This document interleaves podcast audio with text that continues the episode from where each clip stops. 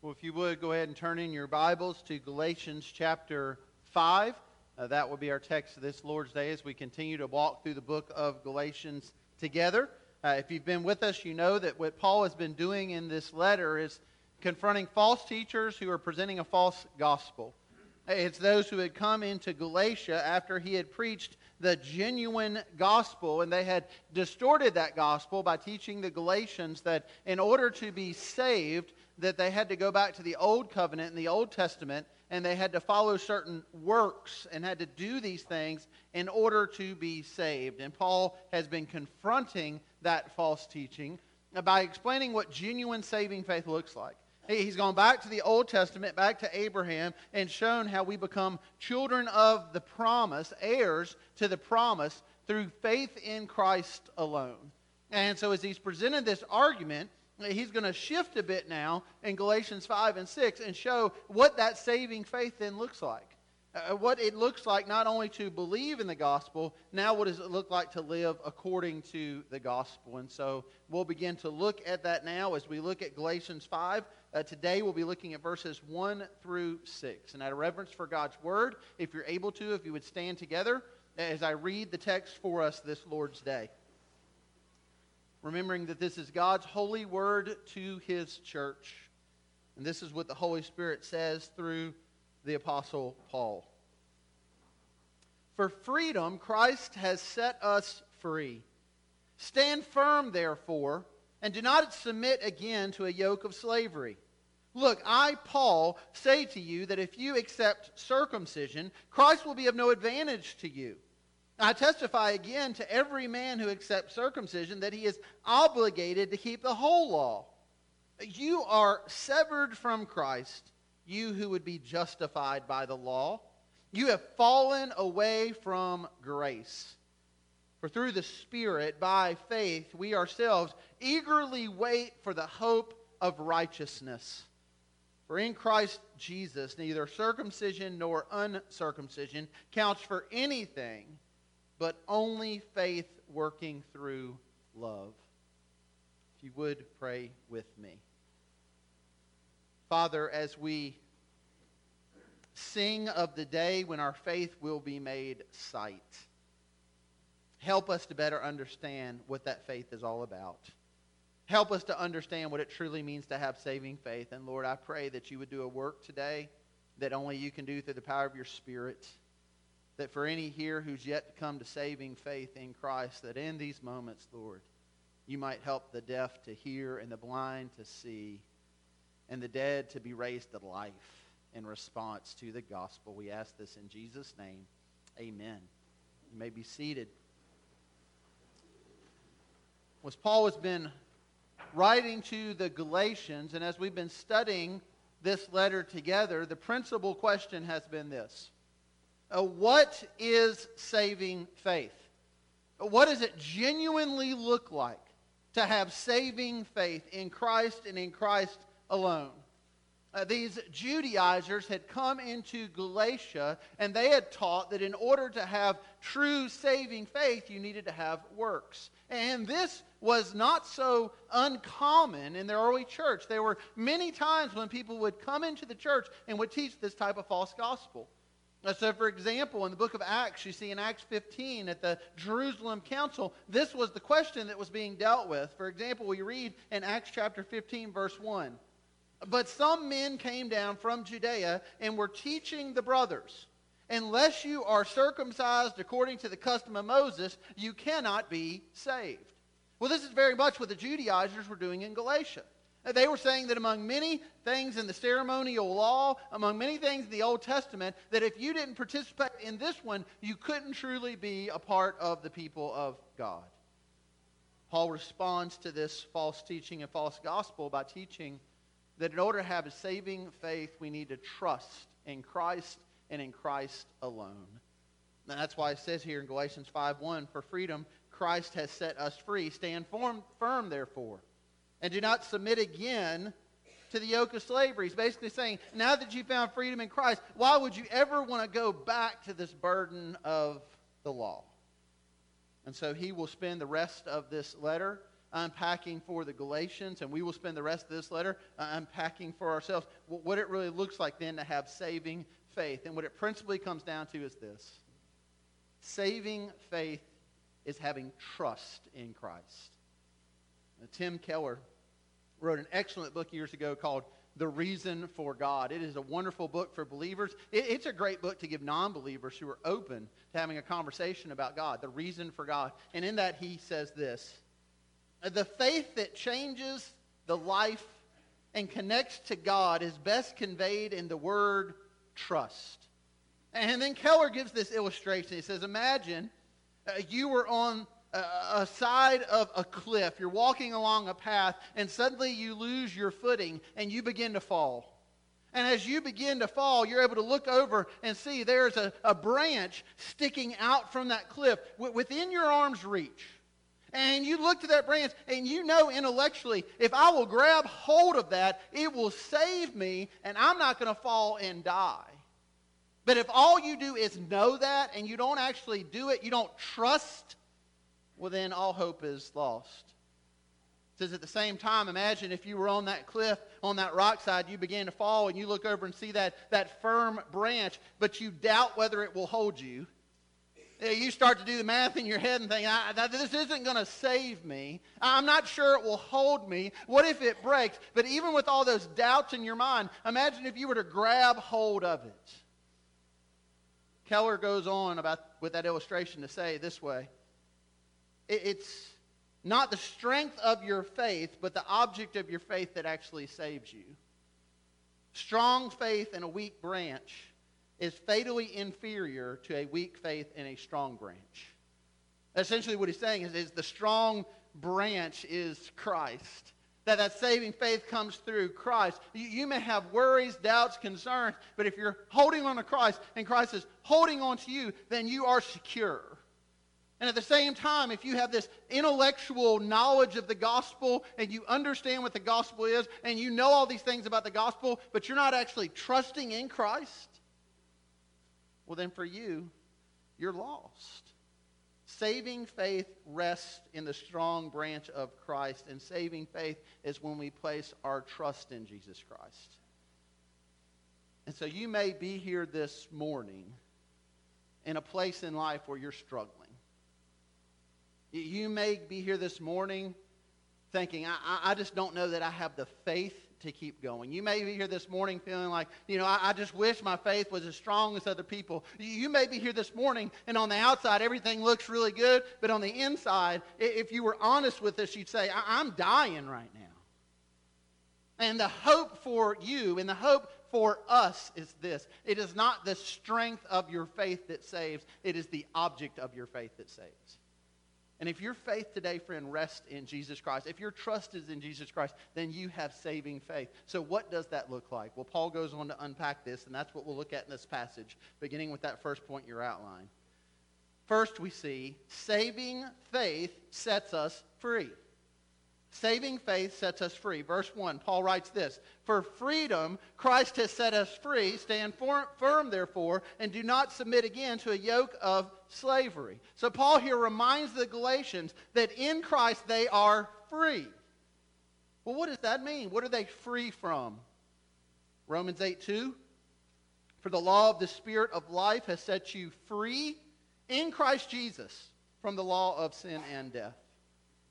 Paul's writing there that, that, that we are no longer under the burden of sin. We've been set free from sin and death by Jesus Christ. Jesus himself says in John 8 34, Truly, truly, I say to you, everyone who practices sin is a slave to sin.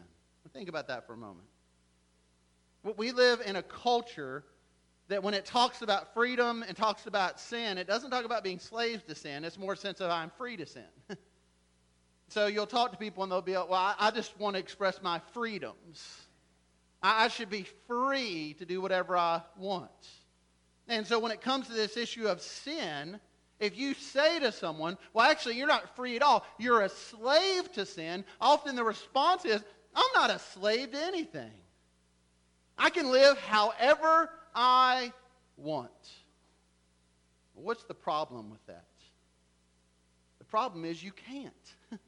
Because Jesus says you're a slave to sin. And I'll give you a perfect illustration of that. You think of an area in life where someone struggles and they say, Well, I can choose to do whatever I want. Well, then choose this stop sinning. I mean, I think that would be a good testimony of our church, wouldn't it? We are the church that no longer sins. you know, come on in. We'll put it on the sign out front. So everybody, can we just agree to that? I didn't even ask the 8:30 service because you know they're not going to do it. But you guys, y'all are y'all are. I think I've got hope in you guys. So let's just let's just decide together collectively. Today, what is this? November 4th, 2018. This is the day we all decided we're not going to sin anymore. Does that sound good? Now, if it was possible, I just lost my job. And,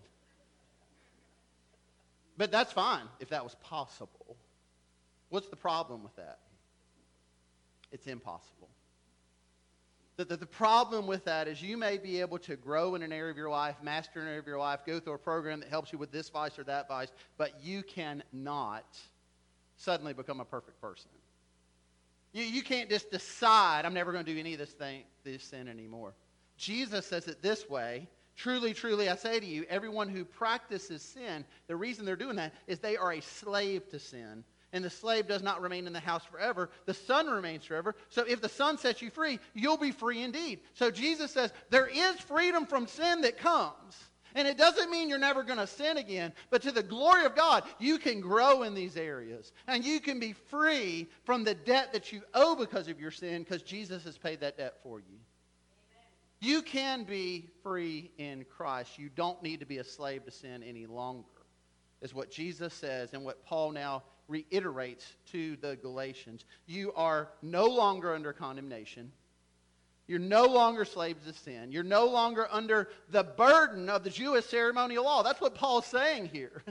You, you are freed from those things. You don't have to go back and do those things anymore. But notice what Paul is not saying. He's not saying that you're now free from obedience. And that's where this gets misunderstood. That there are many today who will look to this passage and look to the gospel and say, well, you know, it says that in Christ I'm free, so I'm just free. I can do whatever I want to do. No, that's not what the scripture says. It says you're no longer a slave to sin, now you're a slave to righteousness. You're free from the law, but you're not free from obedience. God calls us to obey His word and living according to it. And there's so much confusion here because we so often misunderstand the law of God. We talked at length about this in our study of Exodus, but again, just as a summary, we have to remember there, there are different types of laws in the Old Testament. For example, there's civil laws. Civil laws were given to Israel as a nation state, as a church state. And so Israel was given these civil laws on how they as a nation were to function. Uh, they were a nation state. It was a church state. It was Israel. This was the civil law. Those don't apply anymore. Why? Because we're not the church state. We're not a church nation anymore. We are in the nations. The gospel has spread. Are, are, we then under any law or regulation? Absolutely. The scripture says we are to discipline one another in the church for the sake of obedience. We're to follow God's law. But those civil laws, where there might be some principles that carry over, those civil laws were given to Israel at a time for a purpose. They don't apply today. Also, the ceremonial law. The ceremonial law was given to show God's people how to worship and to teach them how they were to be set apart from the world around them. And so, for example, you have these dietary laws what's clean and unclean, what's holy and not holy. The whole time God's saying, listen, if you will follow these things, it will teach you something about being a set apart people. That, that's where circumcision comes into this argument. But these were part of the ceremonial law. And what Paul's saying is that those laws, that's a burden that doesn't apply anymore. Why? Because the perfect has come in Christ Jesus. We, we are now free from the civil and the ceremonial, but we're not free from the moral law. The moral law is God's righteous standard that taught what is right and what is wrong. It applies all the time. And so, what does Jesus do with the moral law? For example, in the Sermon on the Mount, Jesus starts bringing up issues of the moral law, and he doesn't say just ignore these now. He says, you, have heard, you, have been taught not to commit adultery. Jesus doesn't say, well, that doesn't apply anymore. what does Jesus say? Jesus says, I tell you, if you've looked with lust, you've committed adultery in your heart. Jesus says, You've been taught you should not murder. Well, I tell you, If you've called somebody a fool in your mind, you have committed murder. What is Jesus doing here? Jesus has shown us that, that, that he just elevates the moral law and helps us to see we, we can never attain righteousness in our own efforts. We, we can't become perfect people. We're far worse off than we think we are. Therefore, we need to trust in the one who is perfect. And so Paul, as he's unpacking this, is helping the people to see that, that, that we have been freed up from these ceremonial and civil laws. We're, we're still under this moral law, and the only way we can experience true freedom is to trust in Christ. We're no longer slaves to sin, but where we so often err is we take something like this and say, Well, I'm not a slave to sin, I'm free, so I can just live however I want. I mean, that, that is our culture today. That is people who will call themselves Christians today. And they will say things to you like, Well, God loves me, so why can't you just love me the way I am? God says, don't judge. Why would you judge me? You, you begin to open up the Bible and say, listen, I've got concerns because what, what is the fruit of your life is inconsistent with the Scripture. And immediately what comes out? Well, who gives you the right to judge? I mean, we're free in Christ. Friends, we're not free from obedience. That's all Paul says very clearly in light of this argument in Romans 6. Well, what do we say about these things? What should we say then? Are we to continue to sin that grace may abound? I mean, there's some that were distorting this so much that they were saying, listen, because you're free in Christ, you just go out there and sin all you want because then you'll experience God's grace all the more. you you just keep doing the wrong thing, and then just remember every time that God's forgiven you, and oh, you'll just experience His grace. So the more sin, the more grace. Paul says, Are we to continue to sin that grace may abound? By no means. How can we who died to sin still live in it? And so we see how people err on one side of this as they go towards licentious living. I'm just going to do however I want. You know, I walked the aisle, I signed the card, I got dunked in the church, I'm good. I can just I can do whatever because you know I'm saved and I'm good, and there's no fruit of that in their life. But then the pendulum swings the other way, and where we can err over here is we go from licentiousness to legalism. And we go so far to the other side of that that, well, no, you're not saved unless you do this, do this, do this, and do this. Act this way, dress this way, say these things. This is what it truly looks like to be saved. And if you don't do things exactly this way, then there's no way you truly are a believer. Thus, the argument of the Judaizers. Well, unless you're circumcised, you're not really saved. One commentator I looked at this week said it this way legalism is looking to something besides Jesus Christ in order to be acceptable and clean before God. Legalism is looking to something besides Jesus Christ in order to be acceptable and clean before God. And friends, we live in a legalistic day and age. And so many of us are looking to things other than Jesus to make ourselves feel a sense of self righteousness. And we respond to that by saying, Well, I don't know who you're talking about, preacher, but I'm pretty good over here. we, we just feel this sense of, Well, I'm doing the right things because I've, I've checked off all the boxes. I, I'm okay. The Judaizer said, Well, here's one of those boxes. What does Paul say? Verse 2 Look, I, Paul, say to you that if you accept this, if you accept circumcision, the ceremonial law, Christ will be of no advantage to you. What is Paul, Paul saying? He, he's saying, listen, if you add anything to Jesus, you lose Jesus.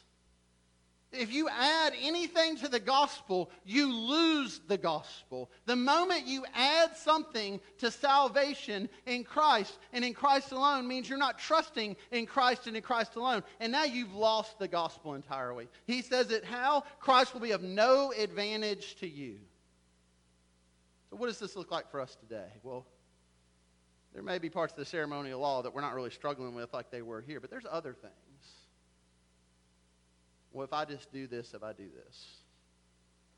And it comes out all the time. Have conversations with people. I'd say almost every week I've got a conversation with someone where I'll ask them a question.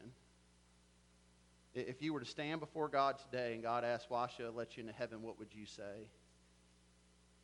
And whether I'm talking to you or someone else in the community or someone on the other side of the world, more often than not, I get an answer that has nothing to do with pleading the blood of Jesus Christ.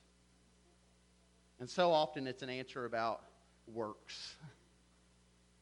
Well, I've tried to do this, and I've tried not to do this. And friends, the moment we slide into that argument, we are adding to the gospel, and in doing that, we are losing the gospel because we're trusting in ourselves.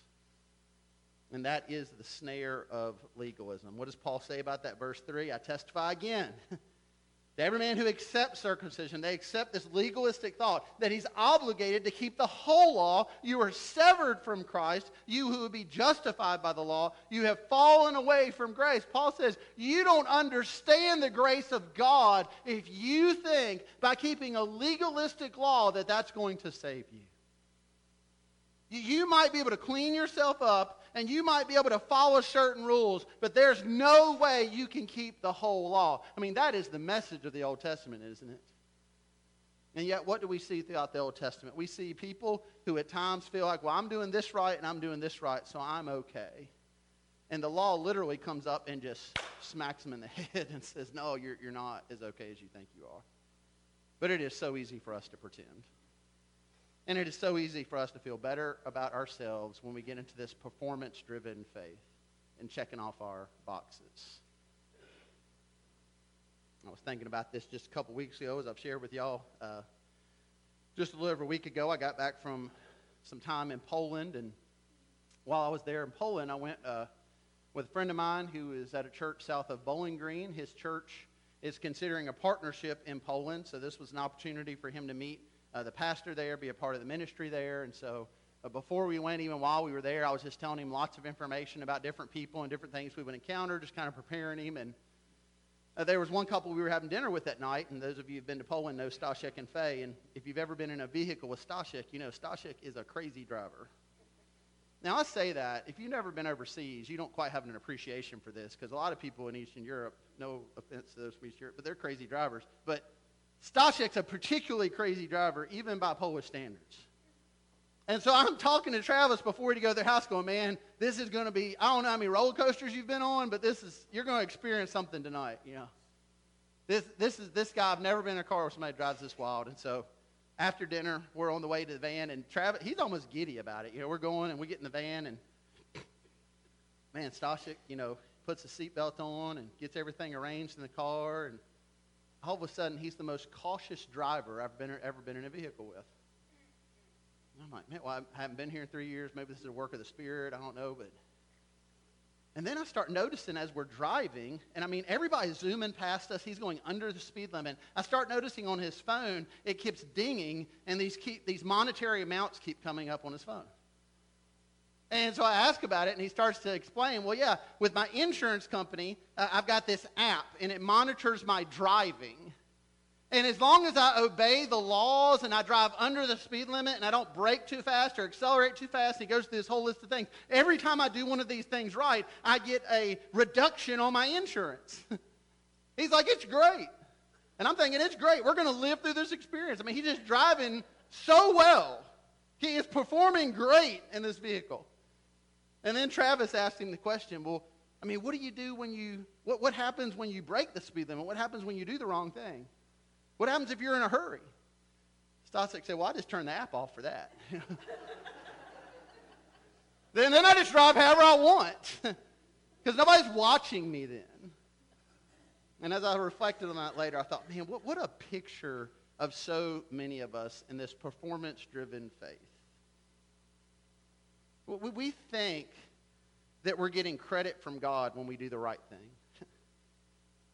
As if it's just dinging up on our account. Oh, you, you know, you, you didn't lose your temper there, Richard. Well, that's, you know, that's at least 20 points. And, man, you really held, held your tongue there. And, oh, you did the right thing. And, man, you gave when nobody was looking. And, yeah, oh, you just did all these things. But then we just kind of shut the whole app down at times, don't we? I'm going to do what I want to do over here. I deserve this. I've done so good over here. Well, I, I should be able to cheat a little bit over here. And we get in this performance driven mentality. And friends, that is legalism, and that is not trusting in Jesus Christ. Saving faith protects us from this, but if we're not careful, we slide right into it. And in doing so, we completely miss out on the gospel. That's why in verse 4, Paul says, You are severed from Christ, you who would be justified by the law, you have fallen away from grace. Listen, Paul is not saying, well, you completely understood the gospel, responded to the gospel, didn't obey the gospel, now you've lost the gospel. Paul says you never understood it to begin with. You do not understand the grace of God if you think the grace of God is dependent on your performance. If you think that God helps those who help themselves, in case you just woke up, that's not in the Bible. That's in our legalistic heart. Well, I need God to do something, so I'll do something for God, and then God will do something for me. Well, that might work with people, but that's not the way God operates. That is a legalistic mindset. That is not an understanding of grace. That is actually abandoning grace. Because what grace teaches us is that our focus needs to be primarily and singularly on Jesus Christ and on Christ alone. And that's where we go next in your outline there. Point three. Saving faith places our focus on Christ. Verse 5, Paul says, For through the Spirit, by faith, we ourselves eagerly wait for the hope of righteousness. See, legalism teaches us that we can become righteous through our actions. Righteousness is available now if we check the boxes and do the right things. Saving faith, however, teaches that righteousness comes through Christ and Christ alone. Legalism says, look at what you've done, look at what you are doing, perform better. Saving faith says, look to Christ and what Christ has done and what Christ is doing and what Christ will do and place your hope there. This is what faith is always described as in the scripture putting our hope, our trust in Jesus, not in ourselves. So, Hebrews 11, which we call that, that chapter of faith, that hall of faith, it begins with that definition of faith. Now, faith is the assurance of things hoped for and the conviction of things not seen. This is a faith that is forward looking on Jesus and on what is to come. That's why Paul says here, we ourselves eagerly wait for the hope of righteousness. Eagerly wait. Now, I think in English that can almost seem like an oxymoron. But because eager, we tend to think of almost as impatience. I'm eager, I'm anxious, I want to hurry up. And waiting, well, we identify that with patience. so, how can you be impatiently patient? It doesn't quite work, does it? But in the Greek language, this is one word. And it means to wait with excitement. To just eagerly be excited about that which is coming. You might think of it this way. Uh, yesterday, uh, Caroline and I took a little trip to, to Lowe's. We had a dryer that went bad. We had to get a new dryer, so we're on the way there. And I'm not sure what prompted her to ask this, but she asked me the question, uh, Daddy, what's your favorite holiday? What did I say? You're not going to tell. Anybody want to guess what my favorite holiday is who's been by my house in December? Christmas. I love Christmas. Now, I realize when I say that that I am among some Scrooges. Because some of y'all have already gone into the store and seen Christmas decorations. You're like, well, I can't believe they got Christmas decorations out already. Scrooge. Put, leave them up all year long. That's fine with me. Well, I can't believe the Christmas decorations are still up. Scrooge. I love Christmas. Christmas is my favorite holiday. For some of you, not so much anymore, but there probably was a day when it was. Do you remember that day? Do you remember what it was like as a child to eagerly wait for Christmas? you couldn't wait for it to get there. You were so excited about it. You were just looking forward to it. You were anticipating it. You couldn't wait for that morning. Paul says here, we are eagerly waiting. What are we waiting for? The hope of righteousness. He's saying you don't have it fully yet. but you have hope that it's coming. You don't make yourself righteous. Jesus does that. There is this sanctifying work from the day we become a believer to the day he takes us home or returns for us, where he is sanctifying us. He's making us more and more like himself, less and less like ourselves. But in those days, we are going to struggle.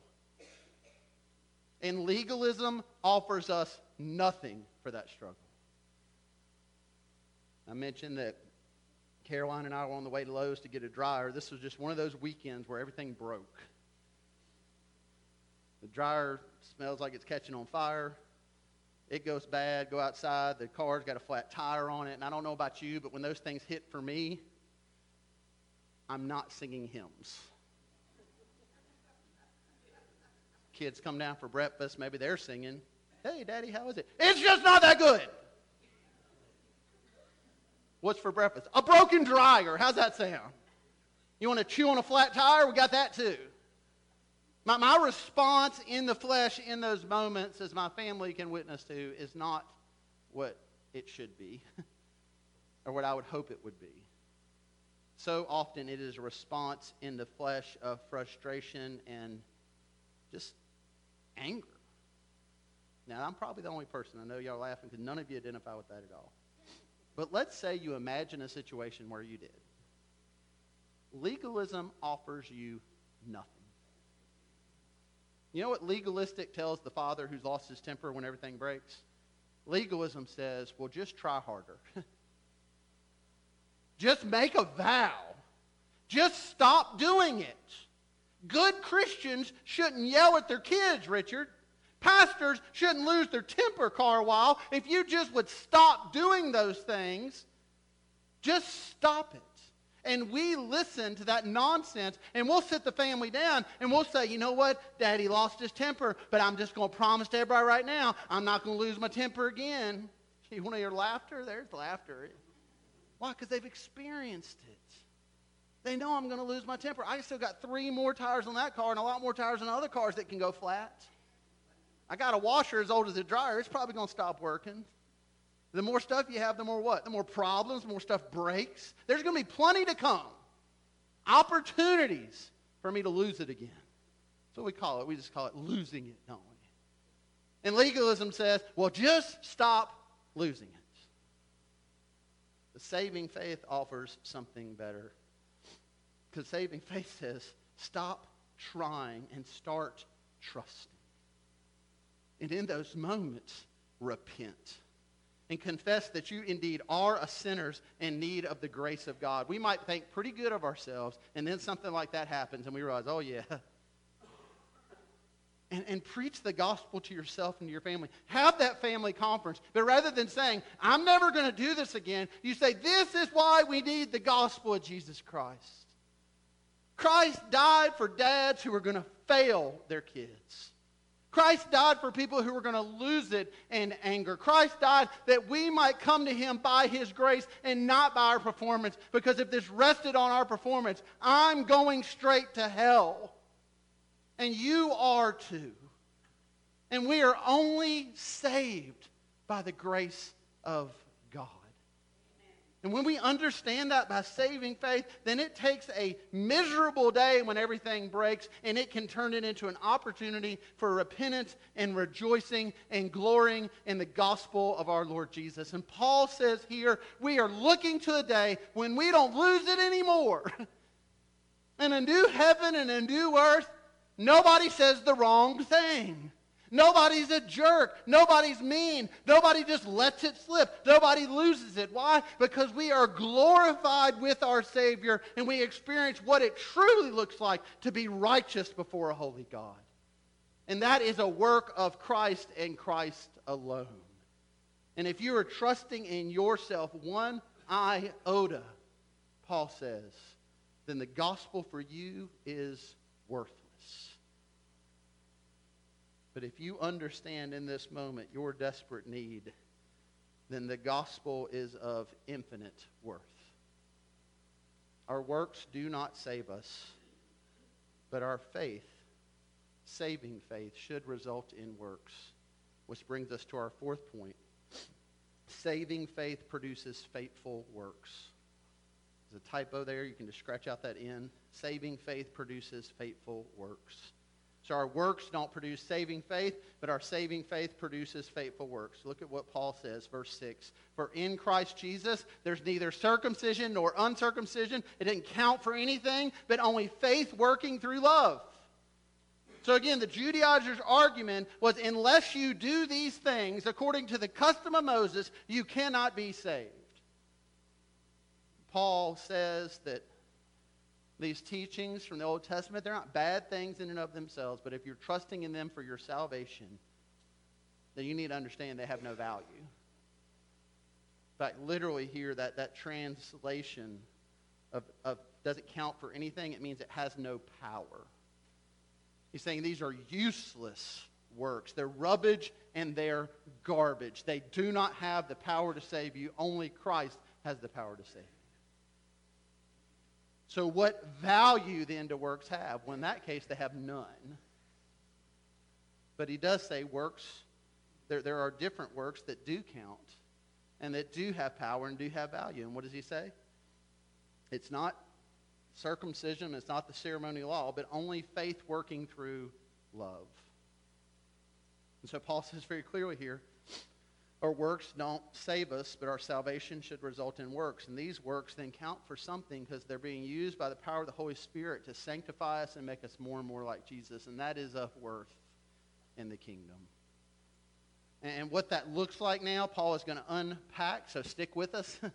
We're going to continue to go there in the rest of chapter 5, chapter 6. What, what do these works of the Spirit look like in our life as we understand saving faith? But, but it always has to start with saving faith first. And so that's where we'll leave off this week with, again, that question. We started with what is saving faith. We'll end with this Do you have saving faith? And go back to that opening illustration. Being on that cliffside, losing your footing, and you're going to fall and meet your demise. But there is a firm, strong branch there ready to save you. Have you put your trust in that firm branch? And you may think, well, I, I'm not sure it'll help me. I'm not sure God wants someone like me. I'm not sure God would save someone like me. And friends, again, it is not the strength of your faith that will save you, it is the object of your faith. But here's the reality we are in a far worse situation than being on the side of a cliff about to fall. This is what the scripture says our situation is. Isaiah 59, verse 2. Your iniquities, your sin, have made a separation between you and your God, and your sins have hidden his face from you. Our sin is deserving of the full wrath of a holy God.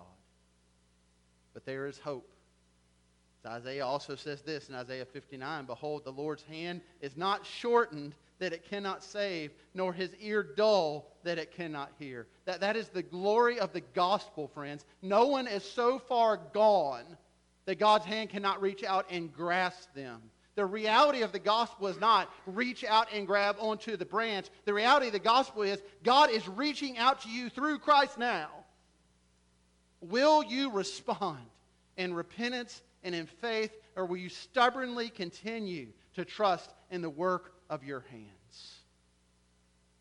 The gospel says, flee that foolishness and trust in Jesus. He is the strong branch. He is the only branch. Will you put your trust in him today? Let's stand together as we consider these things and as I pray for us.